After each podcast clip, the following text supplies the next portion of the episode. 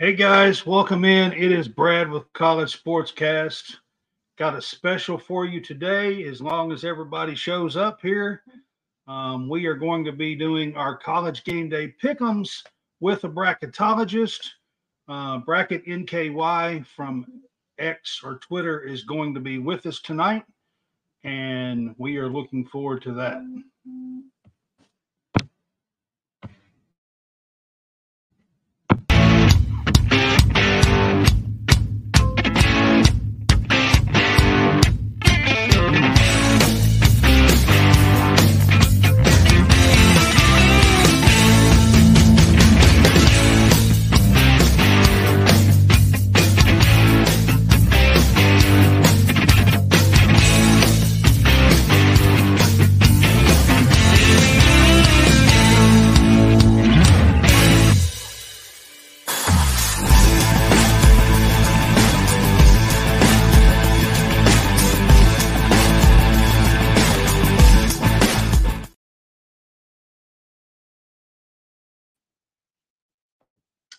All right, guys, welcome in. It is Brad with College Sportscast. I have John Hammonds on here with me. What's up, Hammonds? What's up, man? I got logged out of my email. I don't know what happened, man. Like it just logged me out, and I can't. Yeah, we're it. we're running a second or two behind here, but we'll get it all in order here in a minute. So, um, we are College Sportscast. This is our game day pick'em show that we do each week. Um, this is week 25 of season two for us. We do have a special guest with us tonight, and I'm going to get him on. He is here with us now. What's up, man? We got NKY Bracketology on here with us. What's up, man? Hey, how's it going, guys? John, Brad, nice to talk to you all. You can call Hey, me Hunter. up? by the way. What was that? you can He call me he's Hunter. on Okay. Can you all hear I, me I uh you was on Yeah, I can. It just cut out for just a second when you said your name. I don't know. I couldn't I don't know. Everything else was fine. I just couldn't hear I just couldn't hear that for some reason. Uh just for a split second. But you was on with us last year one time. Um Yeah. and uh he is he's come back uh this year, I believe, if I remember right. Yeah, yeah. I joined Um, you all. I think right before the SEC tournament. And Uh-oh. he's gone. Yeah, we lost him for a second. Yeah, I guess he'll come back. Yeah, he'll I guess back. he'll come back here in a minute. But all right, so real quick, he's coming back in. Casper the Ghost. That- My uh, computer logged me out. This is the first time I've used Chrome, so it's a little different for me. So Very good. It's all good now. Right. Okay. Yeah, I was just saying you was on with us last year. I think it was in February. It might have been a little later in the in February. I can't Yeah, I think it remember was now. right at the end of February, right before the uh, SEC tournament last year. Yeah, I came it on and was- like, kind of previewed yeah. some of that. Yeah, stuff. because I wasn't on there. I, I was doing some other things, and I wasn't on the show at the time. But Right. um, I've still kept Yeah. pretty good tabs on him though on Twitter. So Yeah. Thank you. I appreciate it. Well, he's a friend. He's a friend of ours on Twitter. He does his own bracketology. He's in with a couple of other guys. So um, I want to welcome him to the show. I, I'll let you kind of um, tell us yeah, about yourself and tell us about all the stuff that you're doing. So I started bracketology last year, um, like formally on here. Um, I started. I'm on Twitter, um, bracket NKY. Um, also, my website's nkYbracketology.com. Um, I started last year. Um, it's kind of grown into. I have my own podcast now, the NKY Bracketology podcast. You can find us on Spotify and Apple. I do. I focus mainly on bracketology. I've brought Michael and Zach in um, just kind of as co-host of the bracketology. Um, Zach has his own model, and then Michael handles like a lot of the bubble stuff. Um, so we're definitely growing. Um, it's great to join different podcasts and things like that. And just talk some college basketball. if I'm not mistaken, Michael goes by resumes. Am I right? he so on his top twenty-five, he goes by resumes. Um, I know and, and he has and he has some people that kind of kind of they get thrown off with what with what he's doing with his top 25 and Yeah, so we went. lot of it our- we do a weekly like top 25 and it's it's fun um but Yeah. are all three completely different um zach does like Yeah, a predictive model and then michael has resumes and then i do like an ap style so we get a lot of fun Right. banter back and forth Yeah, yeah. You guys are all three uh, different the way you're going about it. You kind of have your own metrics and your own things that you're doing. So it's kind of fun to uh to see the difference with you guys each week. And uh I'm always retweeting um for you guys and and the stuff that you do, especially on I think it's Mondays when you put out the uh the new poll and stuff like that. Um, so I'm always doing that. And then you guys put out, of course, your bracketology um, throughout the week as well. Um, so it's great to have you back with us. And we normally do what's called our game day pick'em show here. And I do have some picks. Um, I thought we would kind of talk about bracketology and then and we lost him again. I think I I thought we'd talk about bracketology. I think, I and think, then I thought, and then I thought we would dig into some picks. I think it I think he said it was had something to do with his Chrome. Okay there we go i switched to firefox just now sorry i don't know chrome said it was split so i'm good now i should be up and running the rest of the time sorry about that Okay, Okay, sounds man. good. It's all right. I mean, heck, we all have issues. I have them sometimes too. So, yeah, I um, gotta I gotta hit Brad in the head with a hammer sometimes. So listen. It's not easy running these things. John don't No. realize it, but I have a different appreciation for trying to run a podcast now that I've started. It is ours. not It's- easy it's a running different these animal. things. I can tell you that. No, it's not. so I- I guess what we need to do is just get into the we was going you was going to start it, I think, Brad, with the top seeds starting out and then go to the bubble talk. Is that what you want to I do? am. I- I've got a, I've got a little thing here. I thought we'd talk about bracketology, and then we'll kind of dig in at the end at some pick'em games. But I tried to pick some games this week with with you on um, where there might be a bubble team here and there. There's a couple of games that maybe not, but most of them I think are within bubble teams and stuff Yeah. like that, are close to bubble teams. Um, Absolutely. so I yeah, thought we'd picked a kind of hit that, but yeah. So uh, we'll start out tonight uh, with your, of course, number one seeds. Um, Okay. You know, right now, heading into the weekend here, this is February 9th. We are about a month away from uh, conference tournaments, something like that. Um, Starting to get so, you know, right now, what what are your number one seeds that you have right now for the tournament? So I have um, Purdue is number one overall. Um, UConn is second. Those are kind of pretty concrete, like pretty clear above everybody else. Um, Houston is closer to UConn than they are to my fourth one seed, but they're the third one seed. And then finally, I have Tennessee. Um, Tennessee finally made an appearance this like Friday. Today was the first time they've jumped up to the one line. Um, there's about three different teams kind of in contention for that fourth one seed. But right now I have Tennessee. Um, I know John's a Kentucky fan. No, least. it wasn't that. I was making the I was making the face because there, there's some losses in there that it's kind of, you know, that eh, because well, you don't have a lot. Here's my thing about the one seeds. There's beyond what you see on those, those top lines. There's not a lot of teams behind that that can really get to that point. You get what I'm saying? Yeah. So there's, I mean, I have maybe five other teams that are even in play for a one seed if they win a bunch of games. Um, Tennessee doesn't have a bad loss. That's the big thing right now. Um, I was between Tennessee and Arizona for my final one seed. Um, Arizona has the quadrant three loss, and then Tennessee does not. So that bumped Tennessee up there.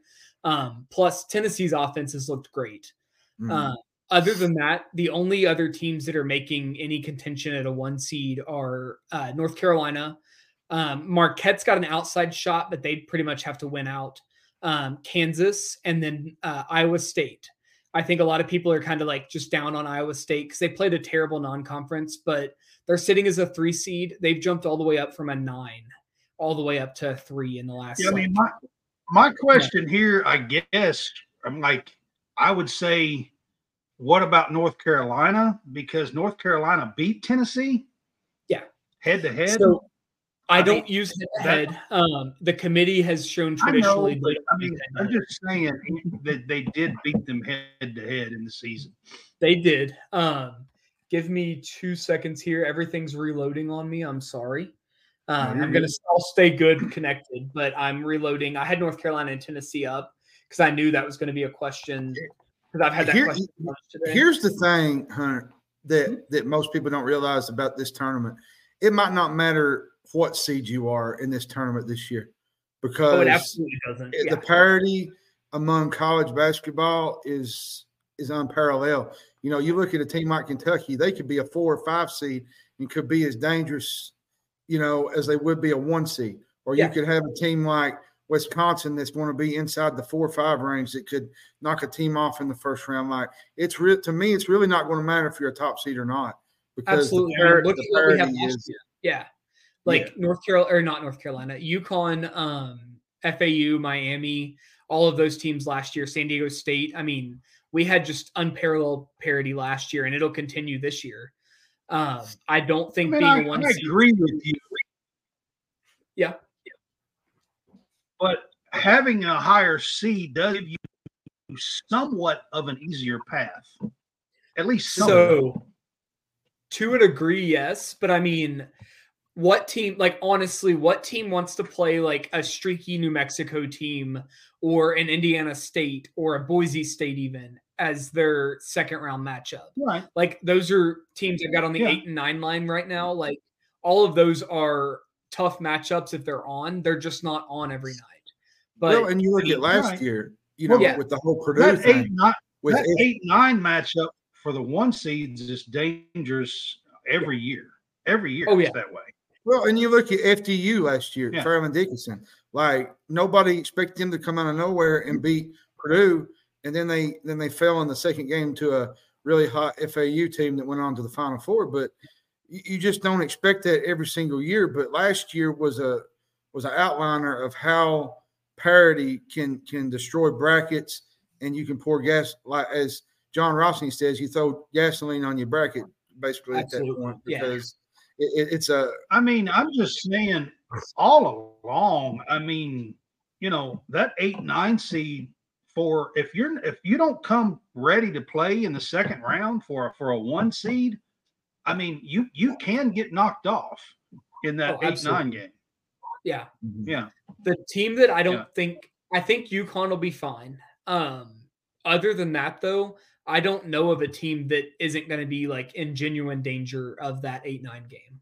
I think Right. UConn's just got a, they're a little bit more balanced and a little bit better than some of the other one seeds. I think Purdue, if you neutralize Edey, I mean, what else is there? Like I'm they're not one dimensional like they were last year. I don't expect them to get beat by a 16, but they're not this like elite like juggernaut of a team. If you can neutralize Edey, you have some chance to win. But the but the question is, who's Right. going to neutralize him in that eight right, nine? so-?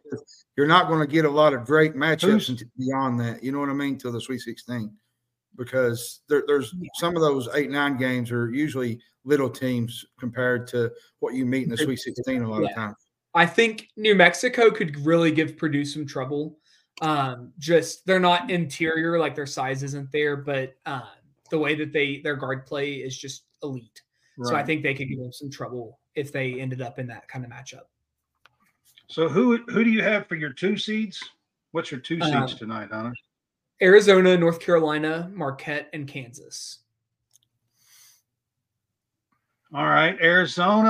I I say that with a I straight. fully agree with. Have to be a 2 Mhm. Um, I Marquette and Kansas are the are the two that I would question, but not because of the. I mean, just because of. I think that they're probably the bottom two out of They your. are. You know, They I would think, I would Yeah. think that you're they're the bottom two out of your top two seeds. Absolutely. Um, um, The I- only I'm thing not I sure question, order- the only thing I question about Arizona, um, is some of their their losses. yeah. They're, they're, they're weird, and I, am not saying that they won't get a two seed. That that's not what I'm saying. It's just how will the committee view those Stanford games? You know, the Washington State game, um, which Washington State might be an NCAA tournament team this year. They got a really good team. Yeah, um, Kyle Smith great. Yeah, might be one of the most underrated coaches in the country, but there's just some weird vibes around that Arizona team. Like they can look good one minute, and then the next minute they don't even look like a team. Um, that has to do with yeah. love too. I mean, let's be honest. I don't think Kansas is the same juggernaut that they normally are either. Hmm. No, they have Kansas, a great. If you get Kansas away from, yeah, they have Kansas a great starting five. They yes. have a great starting five, but you get them outside of their starting five, and they're really not that good at all. Their yeah. depth, their depth is really weak. Yeah, and they've struggled to hit from the three point line this year too, which you can't just pack it in and expect to win everything. So that Kansas is going to struggle. Um, I did have Kansas as a three seed, but I mean, you beat Houston by 15, you get to move up to a two seed. That's just how that goes. Yeah, I mean, um, I, I get it. They played a really good game last weekend, so you know.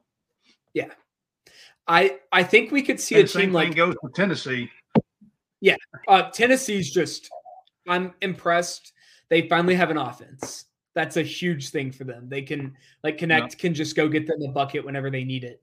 Um, even in that loss the other night, they, just, they were able to. I mean, I, you, know, you know, I'm a Kentucky fan, but Knecht is a heck of yes. a player. Yeah. yeah, yeah. I mean, I mean, he is. I'll call it spade or spade. Yeah, absolutely. Um, I think yeah. you could see an Auburn or an Alabama jump up to that um, two line um, Auburn, obviously, they've been talked about a lot, but Alabama is just kind of underrated. They played a hard schedule, um, but they've kind of started to turn it on a little bit. Very, SEC play. Yeah. They did play a very tough schedule um, to start the season out early on. Um, so, who do you have as your three seeds, Hunter? Um, I have Baylor, Iowa State, Auburn, and Alabama.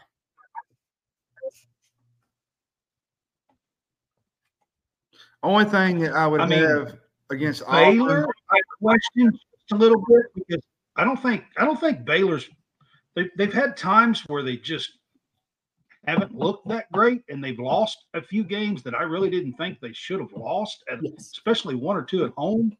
Yeah. Um, they're they're the one and that the, out of those four teams that I would question just a little bit. I realize they play in the Big 12 and their metrics are going to be through the roof because because they play in the Big 12. So I mean, I, I do well, get that part. The only thing that I have against Auburn in that regard is they only got one quad one win and two. Oh, two. They got two now. Yeah. They beat Alabama um, yeah. Wednesday night, but yeah. the, the, they're they got the resume two this week. Is, well, their resume is just not really good. Which they got some opportunities coming up. They got Florida on the road. Uh, they play Kentucky next Saturday. Auburn's got a gauntlet of a schedule to end the year. Yeah. And so they talk um, about offense. They got offense too. Exactly. They are I think they'll be able to score with anybody. Um, the issue is, and I've said this on my podcast as well, they played names this year that should have been good. They played Indiana, they played USC, they played Virginia Tech. I can't ding them for their non-conference schedule, but they are also six and one in quadrant two, which normally quadrant two is more of a bubble type of thing than it is a three seed type of thing. But they're two and three in quadrant one games. It's not like they're two and eight or something like that where they've played a ton. Um, I mean, if I'm sure you all know the score from the Alabama game the other night, but they finally have two quad one wins back to back. They get yeah, Florida tomorrow. Yep. I mean, that's, yeah. that's really helpful. Uh, and, and, and honest, Auburn, and to be honest, they really haven't good. beat Florida. They haven't beat Florida since '96 in game in Gainesville. In Gainesville, so, that's a huge game tomorrow. I highlighted a lot on their play there too. Um, yeah. in terms of history. Yeah. Um, so Auburn, it's kind of like the Big 12 teams. We talk about the metrics being inflated. We have to give them credit eventually if their metrics are inflated. I'm not just going to do that for Big 12 teams. That goes across the board. So they have great metrics. They look so like Auburn also. I said I talked about their offense, but they have a really stellar defense as well. Their overall Auburn, I picked Auburn in the Final Four um, about three weeks ago, um, before they lost to Alabama and Mississippi State back to back. And like honestly, I'd stay by that. They're one of those teams that I think they're going to get hot. They're going to continue to gel, and I think they'll be fine come tournament time. Yeah, I mean they get Kentucky, you know, at home in in a week or so. That's going to Mhm. be a big one for them. So I mean, we'll just see what happens. I mean, honestly, Kentucky has not played good there and won there very often the last three or four years. Um, so I mean, that's that's nothing but the truth. So um, four seeds. Hunter, who do you have as your four seeds in the tournament? So I'm actually going to read my fours right and fives, and the reason I'm doing this is there are a bunch of four seeds. Just some teams end up falling to the five line. Um, so my first four seed is Wisconsin, and then it's Creighton, Illinois, and Dayton. Um, those are the end of the four seeds. The five seeds are Duke, San Diego State, South Carolina, and Clemson. Um, Duke and San Diego State have a solid case for a four seed. And I don't know what the Dayton, if Dayton ended up winning or not, but if they lost, they'll fall to the bottom of the five line um, pretty quick. Right. My question is South Carolina. I mean, we have seen what they've done the last three weeks, two weeks, three weeks. Um, I mean, they have just been playing some really, really stellar basketball, um, knocking off Kentucky, knocking off Tennessee, um, you know, and and and and keep winning. You know, I mean, so they're 19 and 3 or something like that now. So I think is their record. 20. Um, they are they're finally ranked this week, and I, Yeah. they were they bumped all the way up to 15th, which is where I have been saying they should have been. I had them at Um, 16 so I was last glad to see that. week. Yeah. Yeah. Um, so with South Carolina, I'll say Um, they're flying under the radar because of their metrics. If they had the metrics of Auburn or somebody like that, we'd be talking about a two or a three seed. But they're still just kind of like flying under the radar. The do they play enough? Do they play enough here at the end of the season? Could they get to a two or three seed? I'm looking at their schedule now. I'll say yes, tentatively, but that's a I'll need to see where everything else kind of lands. Um, unfortunately, the committee has shown that they're willing to kind of seed based off predictive metrics some. So it's not just their resume that I have to look at. I have to look at the predictives as well. I think right now they're playing like one of the best 10, 12 teams in the country. I have them 12th overall in my like top 25. They're rolling but I would say they could get there. They have one, two, three, five quad one opportunities left, um, including Auburn, Florida, Tennessee, and Mississippi State. So Yeah, and, and two of those two of those Yeah. big games are at home. One of them's against Tennessee. yeah, they get Tennessee and Florida at home. Um, they go to Auburn and Texas A&M and Mississippi State. So Those those got will be the three. Te- those will be So those will be my- three. my- I tests. guess my the big question, the big question here is, is what happens if they win the SEC? Because they're right there in the hunt to do that. yeah, I mean, a two or a three seed's not out of the question. Um, I'll say probably a one seed's out of the out of their reaches. Um, but I would say a two or a three seed's definitely in the equation at this point. So That's fair. I know I know you're on a Kentucky um, podcast too. Yeah. And my question to you is: Is there a chance, you know, coming down this stretch that Kentucky could get moved to a five or a four? We'll get to Kentucky. Are we going to go through the whole seed list? No, no, I'm, I'm not. I, I was gonna I was gonna jump after this. I was gonna do the first top four seeds and then kind of Well, jump. the reason I asked that is because they was on that they was on that borderline six seed, five seed range, and I was just curious if you know a win over, say maybe a win over Gonzaga. This I, I know it's not going to move them much, but I mean, call me crazy, John, but I think if they run the ta- if they were to run the table where they are, I, I mean, I, I don't see how you could keep them out of a three seed. Yeah. If they you to run the table, you're a three seed. Yeah. I'll agree But the problem is they're going they're going to have to go on the road to Mississippi State. They don't have to go on the road to Tennessee. They don't have to go on the road to Auburn. Those are three tough environments to play in. I know, I know this, John, but I'm just saying, if they were to do that, I think Yeah, the three a seed big is yes. definitely in play. That's a big, that's So- a big. I don't give a lot of personal like bias or anything like that. I will say I grew up in Eastern Kentucky. Um, I grew up a UK fan. I'm not a huge UK fan now just because of like where I live. I'm more of a Xavier fan. So I'm a Big East guy. I'm not a huge UK fan just from that standpoint. That being said, my wife does go to Kentucky. She's a medical student at UK right now. Um, so I'm not in part like I don't hate Kentucky by any measure. I do definitely think they're a six seed for me right now. Um, I think they could end up at a two or a three, probably at three is their max if they won out. Um, more than likely, they're going to be a dangerous four or a five. But I did have them picked a couple weeks ago on my like podcast to win the like national title. Like they their upside is crazy. I don't think defense wins championships. I think offense does. So I know that UK fans are down, and I understand the You gotta frustration. have some defense though, and that's been their Achilles. Well, see, here here's the issue: is it's not so much their defense; it's the fact that their three point defense is really, really bad. So Um, you run up. I mean, it all depends on how you get scheduled in the tournament. Like you could get seated really well or seated really poorly.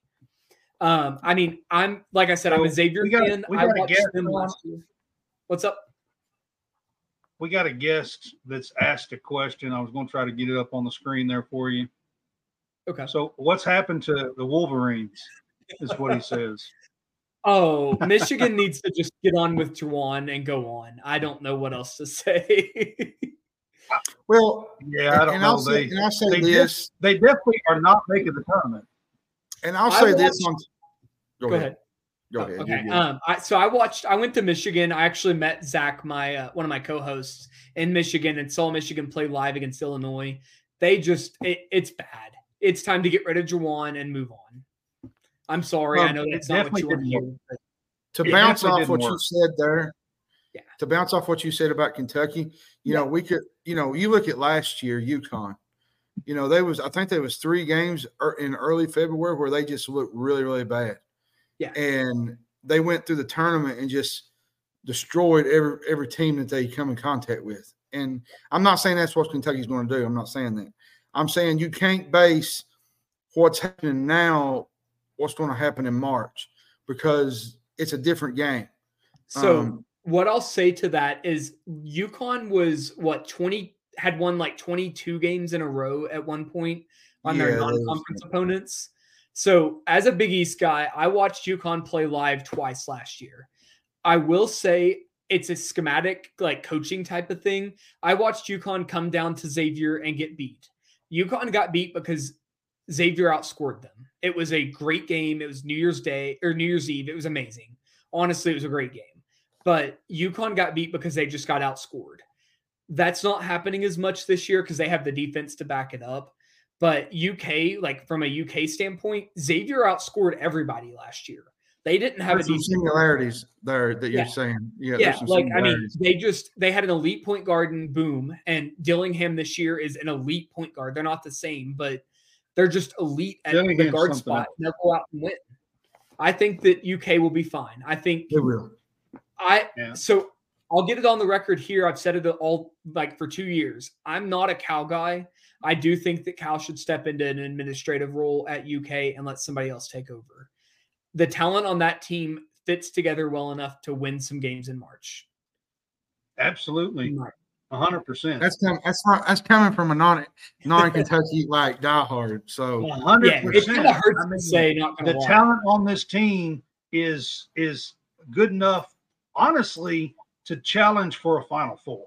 Yes. And the colle- it's not about the talent. So every year Kentucky's talented. It's about Kentucky being a collection of talent. Like Tre Mitchell was a great add. Without him, I don't know where you all would be. It probably wouldn't be this high. But if you Yeah. all can get like your guard play to play, you all are connected enough and this collection kind of meshes together to at least outscore people. It might By be the way- 100 to 99, but by the way, VCU It might be. VCU VCU won tonight. By the way, Yeah. did they? Nice. Yeah. So yeah, It won Dayton will fall- 49 to 49 to 47. It was really low score. I say I was watching it right before I joined. It was ugly, but It was an ugly that's game. a huge win. Dayton's won or not Dayton. VCU's won eight of nine. That's huge. Great like year for them. Dayton will fall so, to the bottom of the five line for me. Who do you have for your last four in right now?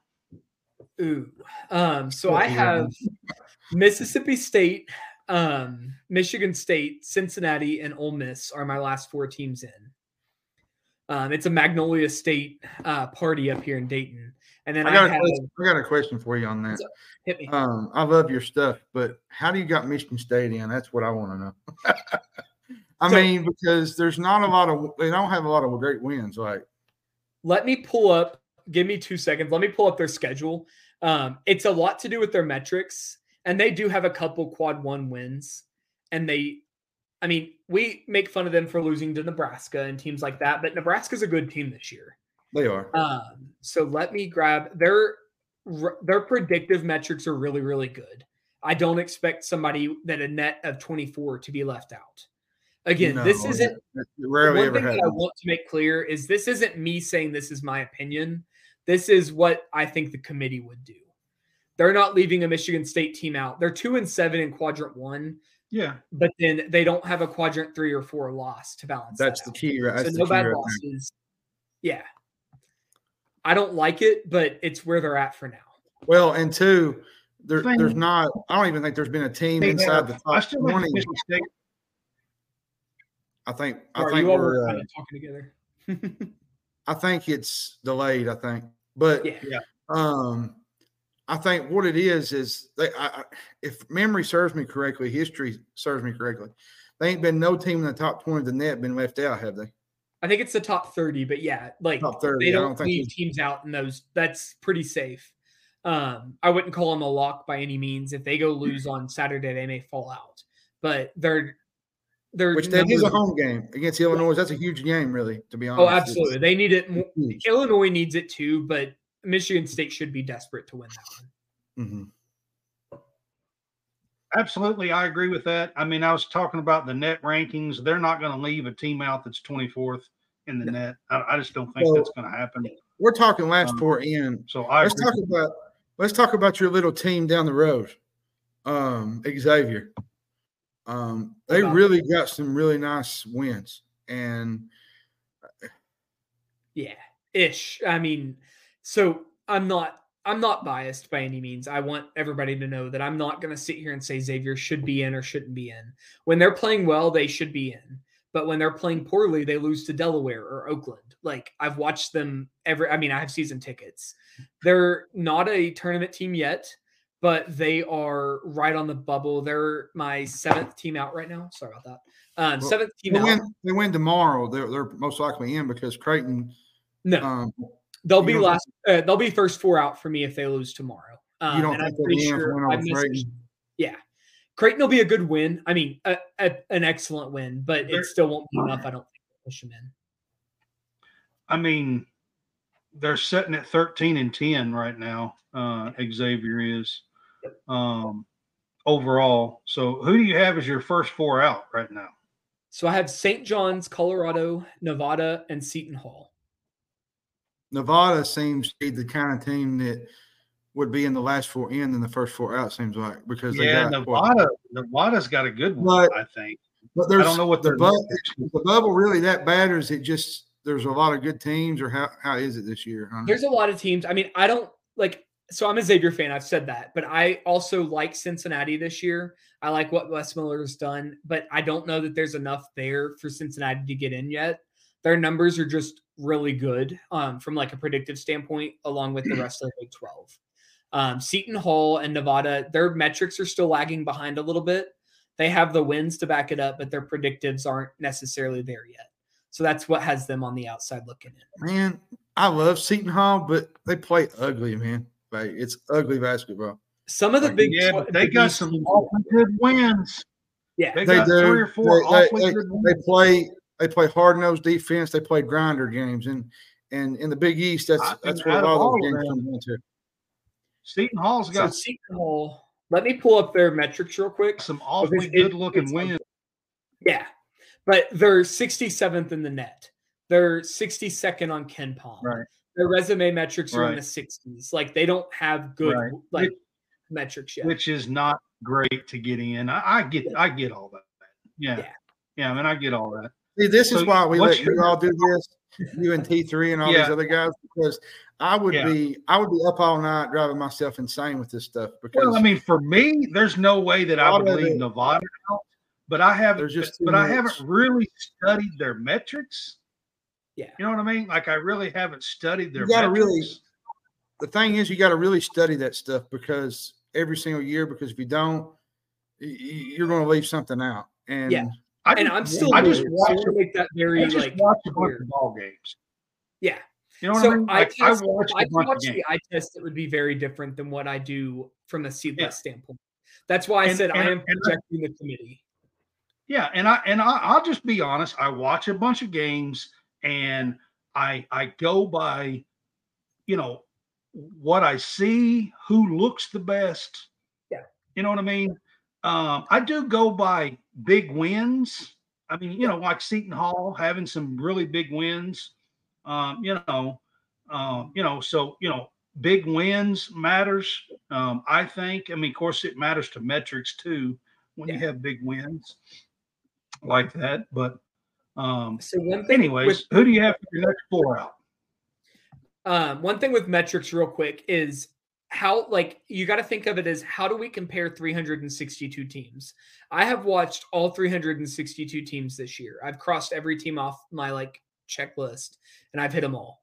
So I can say that I've watched every team. I couldn't tell you about most of those teams, maybe 30 or 40 of them. So it's hard to really watch all these games and then compare across the board. So that's why we use Yeah. metrics. Um, it's just it's a way to even the playing field a little bit for let me ask this question real quick Yeah. if you had to put you know because a lot of times mid majors don't usually get in on the bubble just very rare you'll see a team get in if you had to put a mid major on the bubble right now that has an absolute opportunity to get in who would it be So I'm excluding the Mountain West when I say this. I'll say Drake. Um, I like the way Drake plays there in the Missouri Valley. Um, they're behind Indiana State right now. I don't think they'll catch them.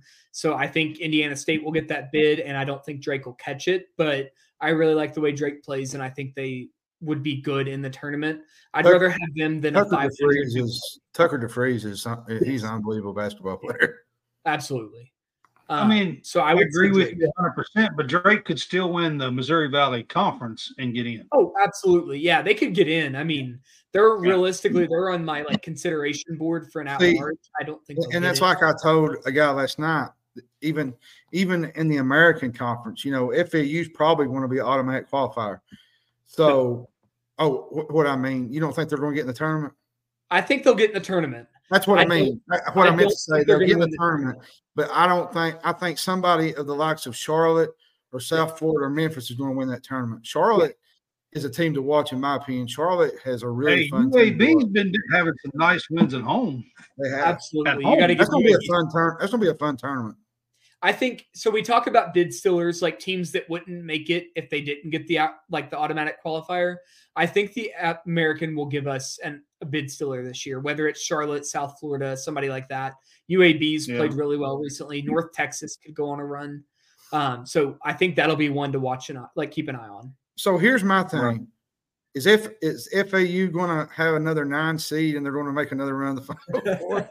I made a joke about it last night. Like it just seems that way again, man. Like I think that either Lunardi or one of the big names today posted that FAU, who was this year's FAU, and it was FAU this year. I mean, they're doing FAU. very similar. Their record's a little worse, but they're the same team.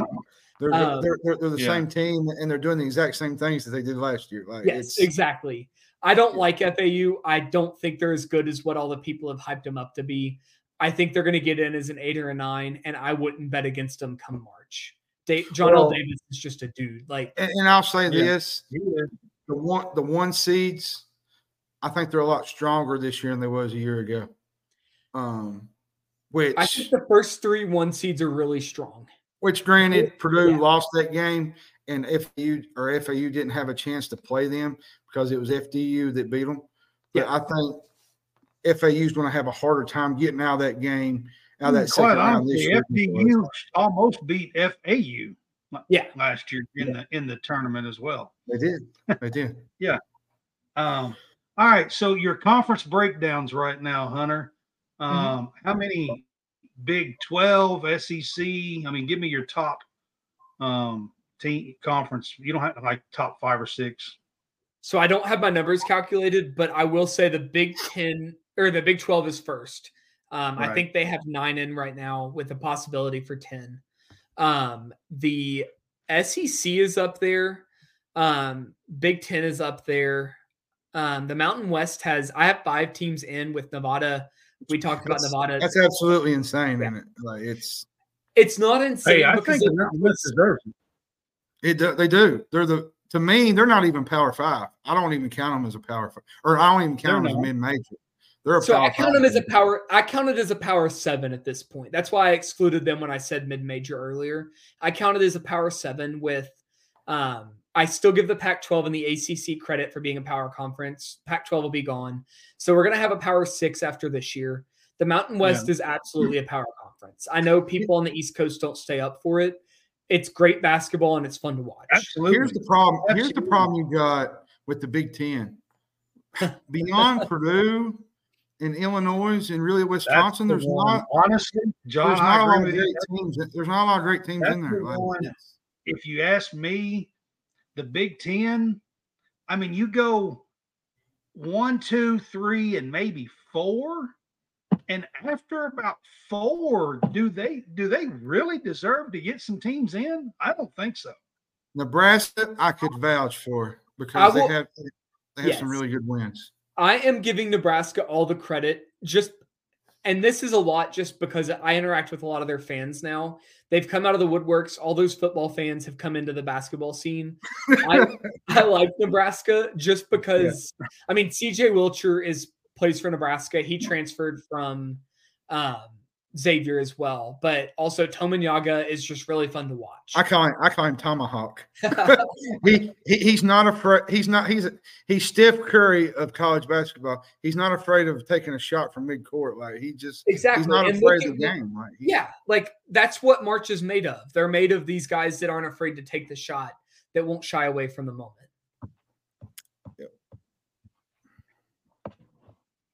That's true. All right, guys, yes. we're gonna dig into some some picks here. Um, I've got I've got some games here that shouldn't matter. Um, you can talk about the bubble aspect of these games, if you know Hunter, and and uh, the first one we're going to talk about is Tennessee on Saturday. Um, tomorrow, Texas Tennessee is a three and a half point favorite at Reed at the Reed Center. Um, so we will see what happens tomorrow. But Hunter, Texas A&M, while I don't think is like on the bubble as far as they're not in or right there, not you know, but they are, you know, they are low enough that they could be considered a bubble team. I think. So, yeah. what do you think? So, looking at do you uh, Mississippi State played Alabama last week, lost by 30. Um, just got absolutely obliterated. They dropped from a nine seed to an 11 seed for me. Texas A&M is in danger of doing something like that tomorrow. They're an 11 seed though. That's that's the problem for them. So if they mess around and lose by 15 or 20, it's absolutely possible. They were my sixth from last team in. So I have them as an 11 seed right now. Um, they're my top 11 seed, but they could absolutely fall out of the bracket if they got blown out tomorrow. That being said, College Station is not an easy place to go in and get a win. I don't expect Tennessee to blow them out. I'll take Tennessee, but I might take A and M plus three and a half.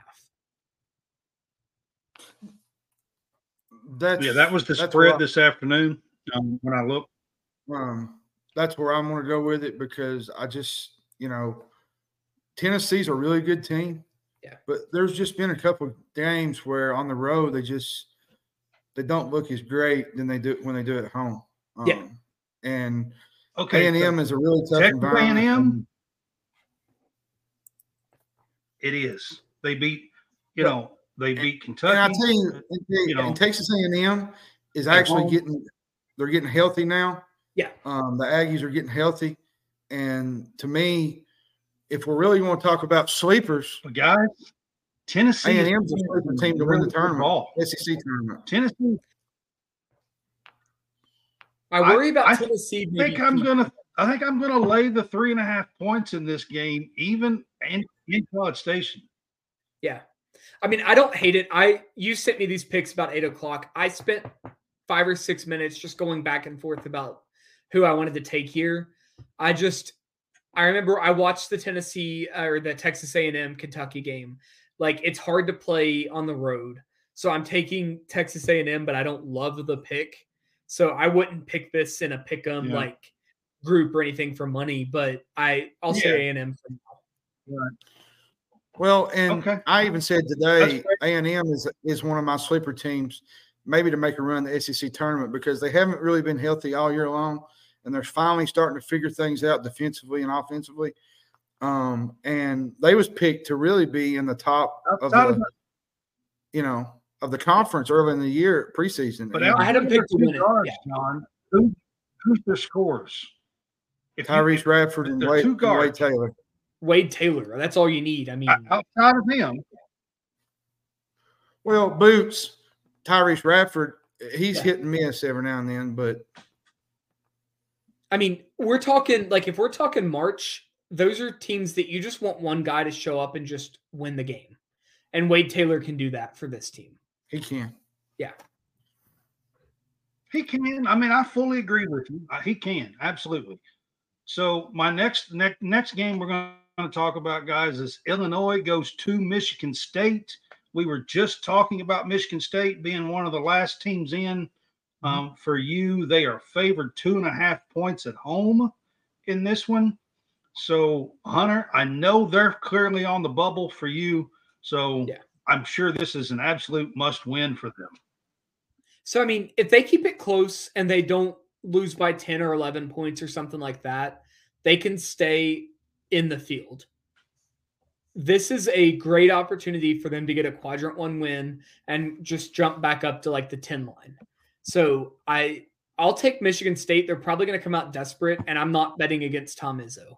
One thing I don't like about this game though Mhm. is you know Shannon Shannon Jr. is back in the mix for the Fighting Illini now. Yeah. and he makes them more dangerous on the offensive side of the floor. Um, which you, they're probably going to have him on Tyson Walker, I'm guessing. Yeah. Um, but like you said, Michigan State is going to be playing desperate. They're going to be They wanting should to be win playing desperate. because I mean, if they right don't now come out desperate, there's an issue. That's because I mean, right now they're in a position they don't need. They've never really been in, honestly. I Yeah. mean, there's a couple of years where they haven't had great teams, but this is a little bit different, I think. If And this I've is on the line for Tom Izzo. yeah, Like Tom I mean, Izzo's Izzo never needs- not made the tournament. Yeah. Up there. Exactly. Um, I've been So- higher on Michigan State than others have to like for the most part this year, but they finally have like crept down with that loss to uh, Minnesota, and it's just it's time for them to put up or shut up kind of thing. Yeah, I mean, they should be playing desperate. This is at home. Yes, Illinois is a ranked team and and, and everything. You know, I mean, so um, you know, I get it, but it's a game that I think I'm gonna take Michigan State in at home with their backs against the wall. Yeah. For me. I agree. All right. So the next game that we're going to talk about is North Carolina is a four and a half point favorite at Miami. Miami has fell to 15 and 8. They really have struggled at times this year. Um, do I wanted to ask you, I put this one in. Yeah, exactly. Um, so I wanted to put this in if if they could win this game, does Miami have a path where they could get in? Do you still think or no? So they're still under consideration. Um, that is a very loose term for the first 30 to 35 teams out. So if I say under consideration, that's not necessarily close. Um, I'm pulling up. I haven't looked at their team sheet to be honest in detail in a couple weeks. Um, Here's the biggest question, though, Hunter. Mhm. Don't mean to interrupt, but um, this game's bigger for Miami than it is for North Carolina. Which you know, North Carolina lost to Clemson on at home. Um, I think it was Tuesday, maybe Tuesday, Wednesday night. I can't remember. Yeah. It was Monday. No, it was Tuesday. It was Tuesday. It was it? Tuesday. It was Tuesday. Yeah, you're right. But um, I don't think Miami's going to come out not ready to go. I mean, this is a game at home. They're, they played really well at home. Um, They're going to be pumped up for North Carolina. Um, now they haven't been pumped up for these others. Wake Forest, I think they got whipped really good by Louisville. Louisville beat them. Um, yeah, when Louisville they beat 'em play by really nine scored 38 at home. They scored 38 points against Virginia the other night. Well, here's Granted, the thing: Virginia. when they play bigger teams like Dukes and the North Carolina, they I feel like they play better. I don't know what it is. I guess it's just the the name on the front of the jersey, but I, I don't expect Miami to lay down in this game at all. I think they'll Oh, play. I don't either. But also, one thing I want to mention is it's it's a huge game for Miami. It's their chance to like really get back on the radar. But North Carolina just laid an absolute egg against Clemson at home. North Carolina, Like, no. they look really good beyond Kentucky and UConn, where they they hadn't lost since then. Then they lost to Georgia Tech. Then they come out and they lost to Clemson. They look really good in between there, but it's like they're Jekyll and Hyde at times. Like they'll play really good one night, and then it's like the next night you're just trying to figure out what how did they lose that game? Like like for instance, the Georgia Tech game. How did they lose that game? Like it just it, it blows your mind how they can look good the one minute and in which I know that's college basketball and it's going to happen every single year. But um, some of their losses have been kind of weird if you want to know the truth about it. Yeah. And I mean, absolutely. Like North Carolina's been weird to kind of see. They kind of crept up to my one line and then just stayed there. Um, but the big thing with them right now is they need to come out and play. Um, Bacot mentioned something in his presser the other night that really like concerned me. Um, he said that they didn't show up for practice on Monday very well, and then the next day they all showed up late to shoot around. Like Hubert Davis needs to get control of this team. We think he's a good coach, but like, are they just scaping by on talent right now? I kind of think so a little bit, to be quite honest with you, if you ask me. Like, Well, if we want to be fair, I know lot of Bacot talent is the main. and they struggled last year. North Carolina did. Like, they missed the tournament, and Yeah. they should have never. They were preseason number one last year. Never had happened before. Well, in which I know Bacot And is their main forget cog, Yeah. but RJ Davis is what stirs the drink for them. And oh, when RJ Davis is their best player. and when um, RJ Davis is yeah. not on, North Carolina's off. Absolutely. And In this That can't game, happen. for me, going forward. even though this is on the road in Miami, I think I think North Carolina probably rebounds here, and I'm gonna I'm gonna have have them covering in this Yeah. game um, in Miami. It's a game that Miami absolutely has to have if Yeah. they're going to make a run to get in. Yeah. I have Miami's schedule up. I- Um, I mean, they have North Carolina twice, but other than that, they have Duke and Clemson. They have four big opportunities here. They need to go yeah. win some games. Well, that's probably what four quad one games or something. Yep, four quad one games. Yeah. Yeah. So if they could go two and two and win most of the other ones that's left, Yeah. maybe. Sorry Maybe. about that. Yeah. And I'm saying if they maybe. win, if if they can win two and two and then win out the rest of them, that would put them at one six and two to end the year. They'll be right there. Uh, they may not get in, but they'll be close, at least. They'd be, they would And, be and then they would in the probably conversation. They would be right Yeah. there. then they would probably have to win maybe one or two in the ACC tournament to even think about getting in. So I Yeah. try not to put too much on the conference tournaments, just because the committee has shown they don't necessarily value those a ton. Especially after Um, the first round or two. Yeah. So if you don't mm-hmm. take Yeah. like Miami may get Louisville again. If they don't lose to Louisville, it's not necessarily going to affect them one way or another. See, here's what kills me about those early ACC tournament games, like Yeah. right off the bat, those Monday games, is because you you're not really into it.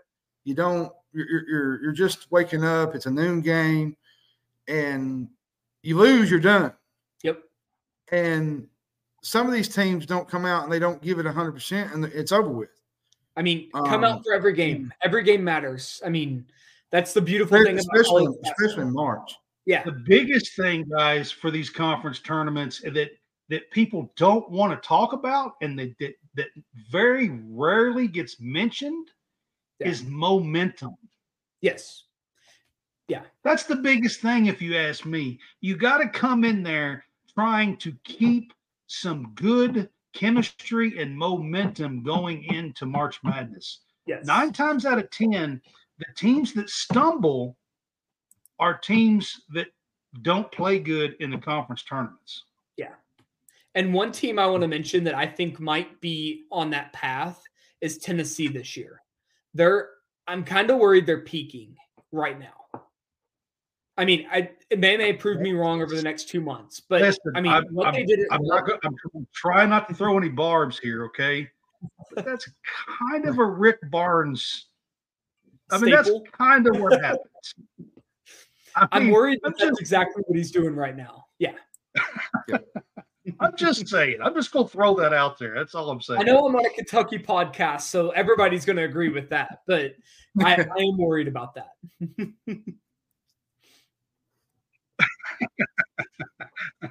That's all I'm saying. That's all. I, I'll leave it at that. All Fair right. enough. So our next game, this one, I did not see a spread on this one, um, but it is tomorrow night. Boise is sitting at like 16 and seven. They are in the Yeah. Mountain West. Utah State is still ranked. They're like 19 and four. They're like ranked 22nd in the country or something this week. Yeah. Um, this is at Utah State. I think this was is probably going to be a pretty big game for Boise. I would think. Well, and Boise, if y'all remember, they went on the road to the pit and beat New Mexico. So Yeah. they're Yeah. not accustomed to not going on the road and winning. So, but The pit might be the hardest place in the country to play. it is. Uh, Like uh, honestly, Yeah, I'm worried to say Absolutely, I agree with you. listen, New Mexico, when they play in the pit, they turn into the 98 Chicago Bulls. Like it- it's that, And I it's that with you. impressive. Like it- it's But it is a tough hurt- place to play. But do, do they have a shot here going to Utah State? I mean, I figure I- I'll ask you: Do you have Boise in or out right now? in. Um, they're a nine seed for me right now. You have them in? Oh, okay. Yes. All right. So um, after the win at the pit, they jumped. We don't see a ton of like two and three seed moves very often, but they won at the pit convincingly. They actually moved from they were my last team in that night. They moved all the way to the nine seed, and they've kind of just stayed level there um, in the last couple Okay. weeks. Oh, see, here's what people don't realize is a lot of those teams like Boise State and teams like New Mexico and, and certain ones, they're not going to move much up to the six and five range. They're they're going to hang, they're going to hover unless they go on a really big run. They're going to hover around the seven ten line, the eight or nine game. Yeah. and that's just the way it is because there's too many good teams in front of them that have better resumes and, and such. But Well, it's more about better opportunities to in in conference play. There Well, are yeah, in, in, the Mountain West, you don't have as many opportunities as you would say in the SEC or the Big Twelve. You don't have Yeah. that many. there's only six good teams in the Mountain West, and they're not the Yeah. same level as the Big 12 teams are, or even to a lesser degree, the SEC is similar is in that aspect. Um, I have I think- Utah State at the um, six line right now. They can't really they can move up with the win, but they're not going to move up like a crazy amount. But on, on record, I, I think Utah State wins this game. I didn't even make a pick, but I think Utah State wins this game. Um, Utah State is a really fun team to watch. Um, Yes. They're exciting. Um, if you didn't watch the last weekend, They, they lost this week early, So- earlier this did. week. By the way, that was a Playing fun game too. Yeah. Um, I mean, some of these games, the way the Mountain West schedule has panned out this year, there's been clumps of great games. Um, so Utah State's coming off a two game losing streak. They're favored And you by got one on my. TV. We got one on right now, Nevada and uh, New, San Diego State's playing right now. Yeah. Um, tied with three minutes to go, so we're coming Yeah. down to the last minute. So Oh, nice. Um, Boise is plus three and a half. So I'll take Utah State minus three and a half there and not care about it at all. Um, I think Utah State will rebound here. yeah, that's. I think that's where I'm going to go with this. They're due for a rebound at home. there you So are. I think I'm going to take Utah State in this game as well.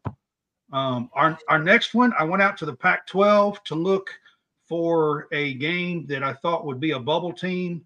Um, we got Arizona, who is coming off of a three overtime marathon the other night against Utah. That was so fun to watch last night, wasn't it? It was last night. Yeah, I didn't get to watch it because Pac-12 last network's but yeah. Yeah, it was on Pac-12 Network. Yeah, I, I, was watching. It was a marathon. It was a great game to watch, by the way. Um, but they're at Colorado. Colorado is a one and a half point favorite earlier today when I looked. Um, well, and if I remember, if I remember correctly, they beat Arizona at home last year. Colorado did. I believe. I believe Arizona. So, Arizona's had some struggles on the road, especially in conference play. So, um, and they are the underdog. Unfortunately, I didn't even realize they was the underdog. They're the underdog in this game. So, yeah, um, yeah. I'll take Colorado. So, Give me KJ Simpson in Colorado to beat Arizona tomorrow. I know. I think you said you had Colorado as one of your first first four teams out. I believe I did. They're the second team out. Yep. Second team out. Yeah. Um, so you know, this is a game at home. This is a perfect opportunity for them to get, you know, a, a quality win here. One of those quad you know quad ones. You know, you know. You know what's win. absolutely insane to me though is they're only one game up on Oregon and Washington State. Isn't that not crazy? The Pac-12 has yeah. been wild this year. Um, it's it's not a good conference yeah. by any measure, but the teams that have floated to the top are just really cool to see.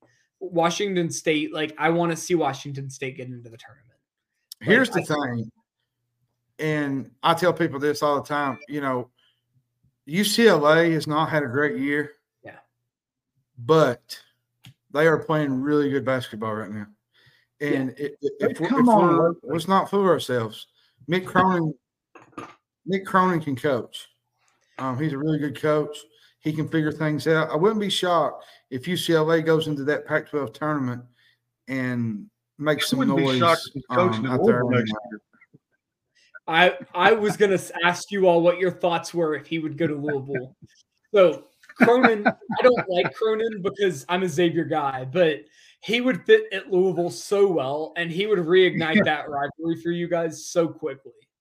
Yeah, I wouldn't be I mean, shocked he if he's coaching at Louisville next year. Me neither. He, I mean, he actually tried to fight one of the Xavier players his last season at Cincinnati. So I will say he'll bring the rivalry back quick. Um, yeah. by the way, that that yeah. Washington, um, I was trying to find it for you, um, um, Hunter. The Washington State, the last time they went um to um, the tournament, they had a guard. I can't remember his name. Um, yeah. Uh, Klay Thompson. They had yeah. Klay, and then they had um, what was the other guy's name? Um, I can't lost. remember, man. I don't remember. Capers very good. Marcus, Marcus, Capers. Marcus Capers. Yeah. They had Marcus Capers. Um, yeah. That was a really fun Washington State. If I remember correctly, that was the last time that they went to the tournament. Was am I right? I believe so. Yeah, it's they been. Played North, they played North Carolina.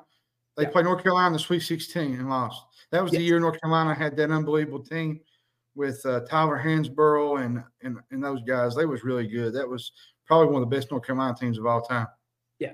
Hunter, I think you said you're going to take Colorado at home. This Arizona team has a. This is another team, if you ask me, that has a really high ceiling.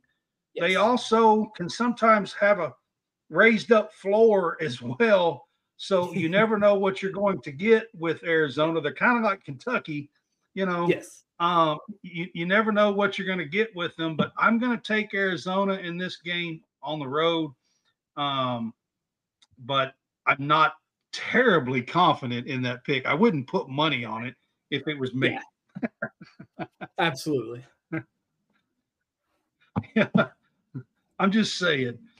All right. So our next game, we've got Houston here as a four and a half point favorite at Cincinnati. I would guess Cincinnati is squarely in the tournament in the Big 12 right now. Uh, but their record is like 15 and 7 or 15 and 8 or something like that. Yeah. Overall. So what you got to look at with um, Cincinnati is they didn't play anybody in the non-conference. Their two marquee games were Dayton and Xavier. Right. They they played terrible. And there's been a lot of conversation about the non-conference schedule for these Big 12 teams. I'm not going to talk about it when we talk about the 5 and 6 seeds, but when we're talking the bubble, it matters. Just from the fact that they didn't have that many opportunities. Sorry, my phone apparently doesn't want to stop. Oh, you're ringing. good, man. Um, but Cincinnati is my second to last team in the tournament right now. I like Well- what Miller's done, and I think they've got a shot. But I'll take Cincinnati mine or plus four and a half tomorrow. Unless Okay. unless Houston plays like they did against Kansas, you know, because Cincinnati shot 40% from three against BYU, Texas Tech, and, and I think they hit over 50 against TCU. Yeah. But they won't do that against Houston. Um, you know, Houston, they get their hands in the No, I- lane, they force turnovers, Really good defense. they create a lot of easy baskets. Um, this Houston defense is still special to me. Yeah. They just ran into a really good Kansas team last weekend.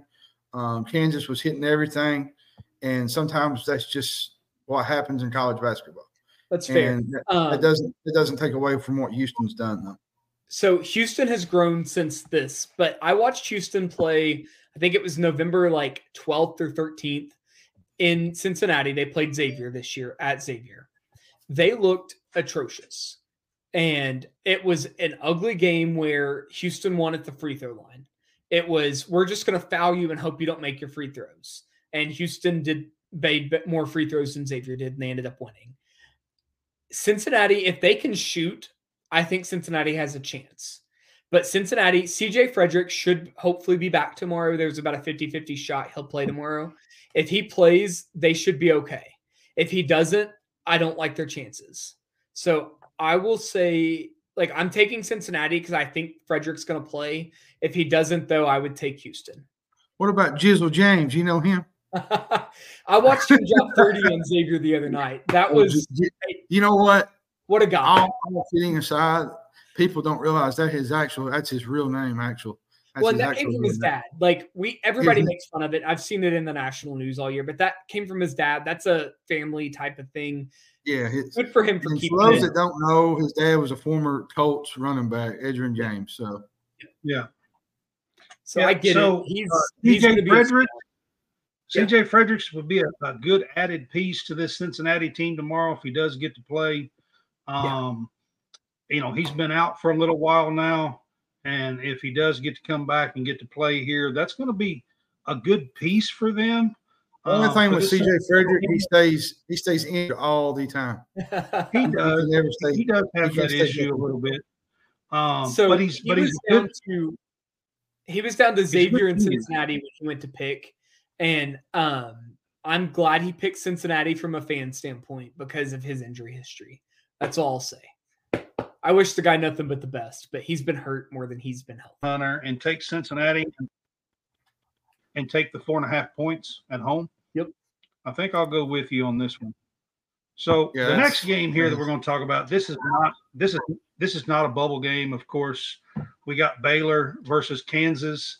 Um, it's at uh, the Phog, and Kansas is a six and a half point favorite. They were earlier this afternoon.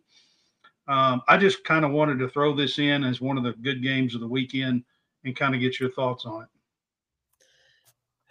So this is a great game. I mean, they're right there on the seed line together. If this was a neutral court, I'd take Baylor. But I have learned my lesson this year against at picking against Kansas at home.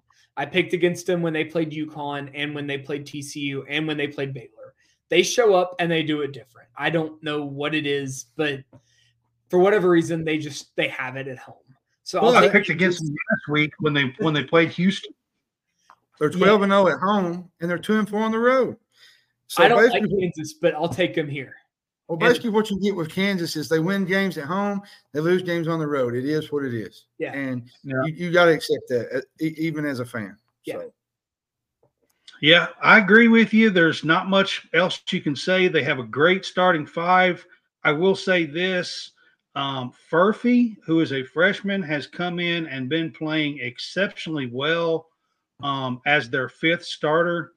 Um, has really kind of changed that team a little bit, I think, over the last, say, 10 ball games or so. Absolutely. for and it Kansas- took a bit to transition. Yeah, yeah, it did. Uh, you know, the last eight or ten ball games, last week. He had 17 points, had like three or four three pointers. I mean, he's really playing well and he's changing that team a little bit, but still, he's their fifth guy in that starting lineup. And you go past him and they just don't have much. Yeah. But I will agree, they have been playing really well at home. I picked against them last weekend playing Houston um, at home. So I'm not going to do it this weekend. I'm going to pick Kansas in Lawrence because they always win there somehow. Yeah. Whether it's a I mean, mysterious, it's just the way it is. Yeah, it is what it is. Yeah. What's I don't, even, I don't even know what that comment. I don't even know what I that agree comment with you. is. Do you see that comment at the bottom?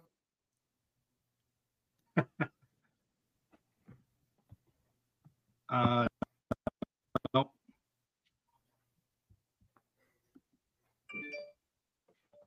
I have no idea. I'm not sure what that's. Look like the, okay. I have No no, idea. idea what that is. Not a clue. Just some just some crazy idiot. Not a clue. All right, so this is this is the this is the last game that we're going to talk about tonight. I picked eight and then doing some bracketology here, so I thought this would be enough. Gonzaga goes to Rupp Arena tomorrow for the first time ever. They've never played in Lexington. Um, this is this has been a long time coming. Fans from from Gonzaga have wanted this, you know, this series for a long time. Fans from Kentucky kind of wanted this matchup for a long time. Kentucky went out there last year and played them. It wasn't a home game. It was I forgot forgot it was exactly where they Spokane, but it was at a neutral site. Technically, It was a neutral site, Yeah. I believe. It was, in Yeah. It was a neutral site. Yeah. Um, but this time they are actually coming to Rupp on Saturday. This is a CBS game, four Mhm. o'clock Eastern time um, tomorrow. Kentucky's a four and a half point favorite at home.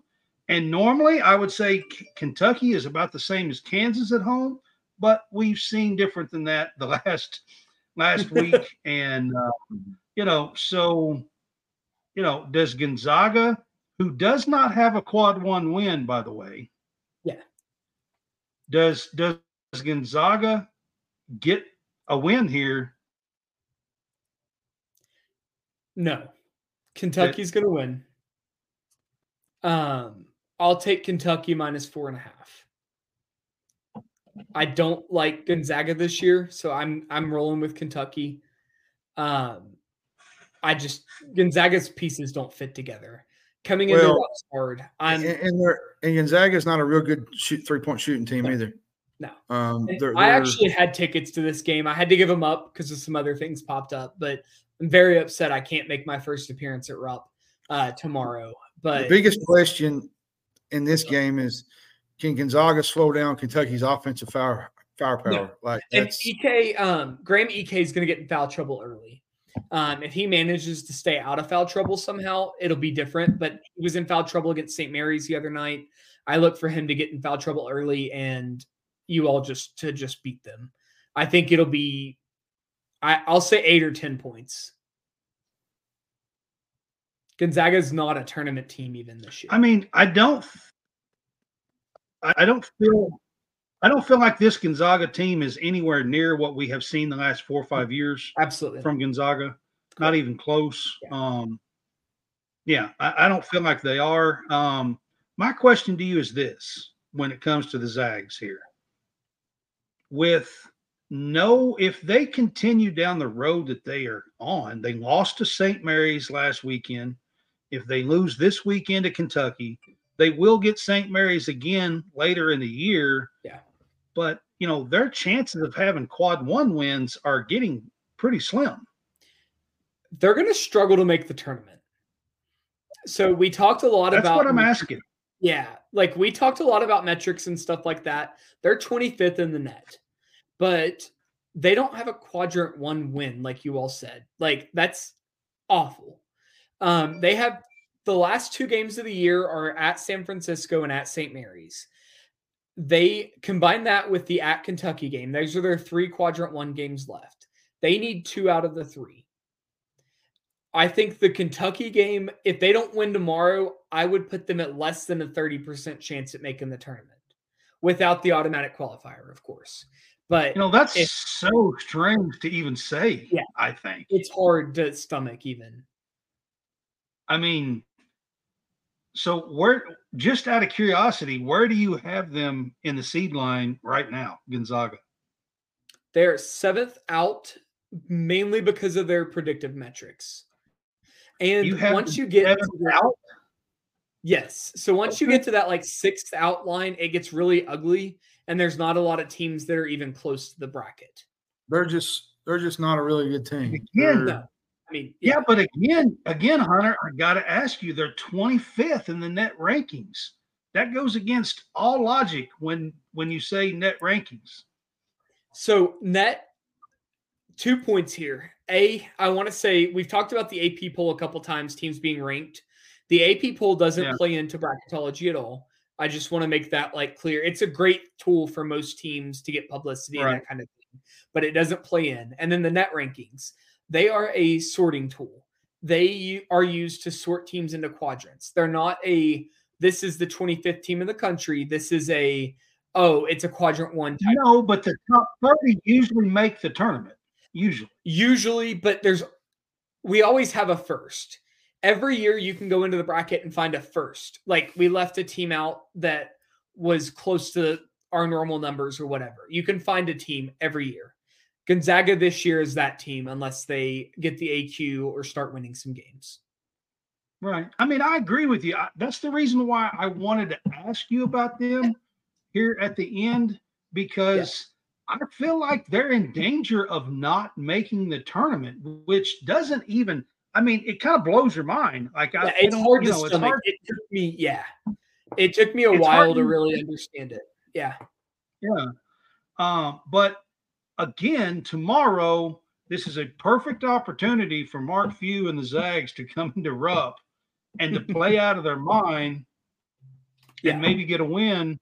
Uh, you know, so um, like you said, they had San Francisco, and I know they play St. Mary's one more time.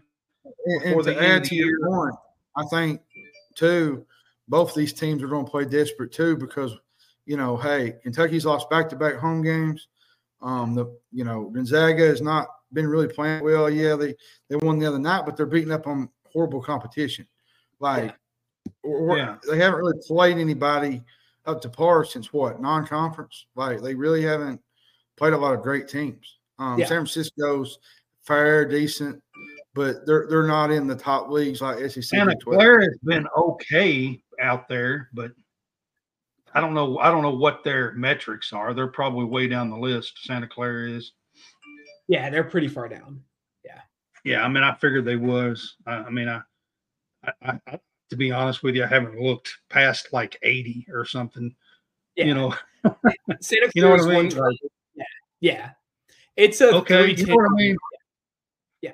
I mean, I, I I do look at metrics and everything, but I'm going to be honest with you. If you're below eighty, I probably don't pay attention to you a whole lot.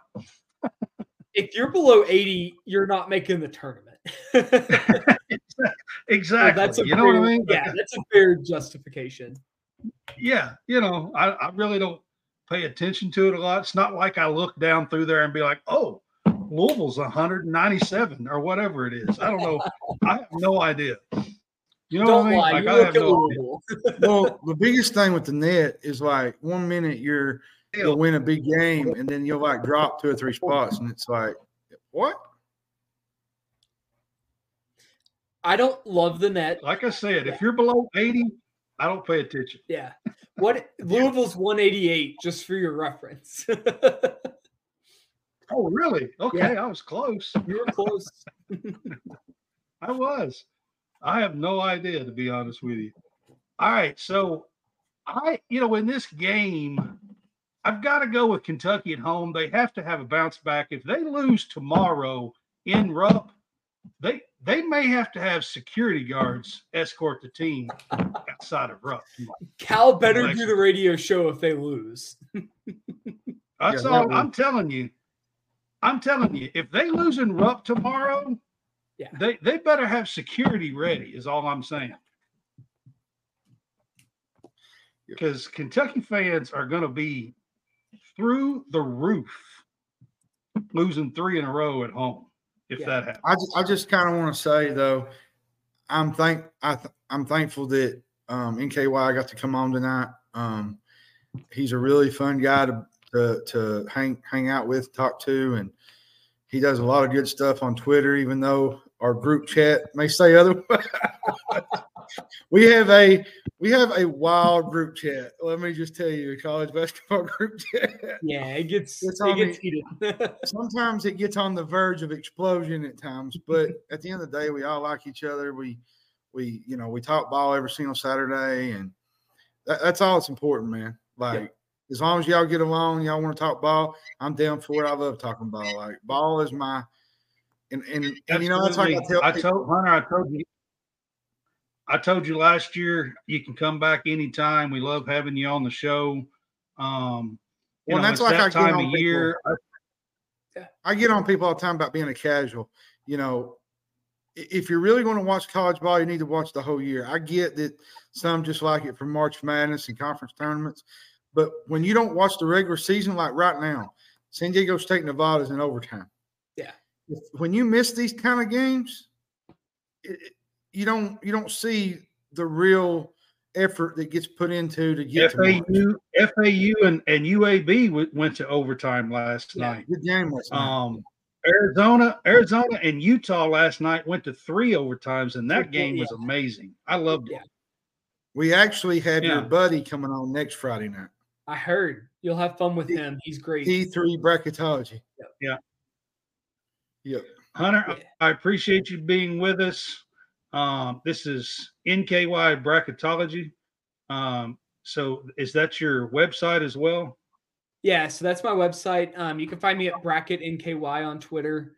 Um, it's the NKY Bracketology podcast on Apple and Spotify. So make sure to give us a listen or a follow. We appreciate everybody, and uh, hopefully we'll be back on here soon. All right, Hunter, we appreciate it. Um, I just want to say how much we appreciate you being with us. It's that time of year. Um, I love talking bracketology when it gets to February. That's my favorite Yeah. time of year to actually talk about bracketology. Um, I know that it's got to where it's done year round.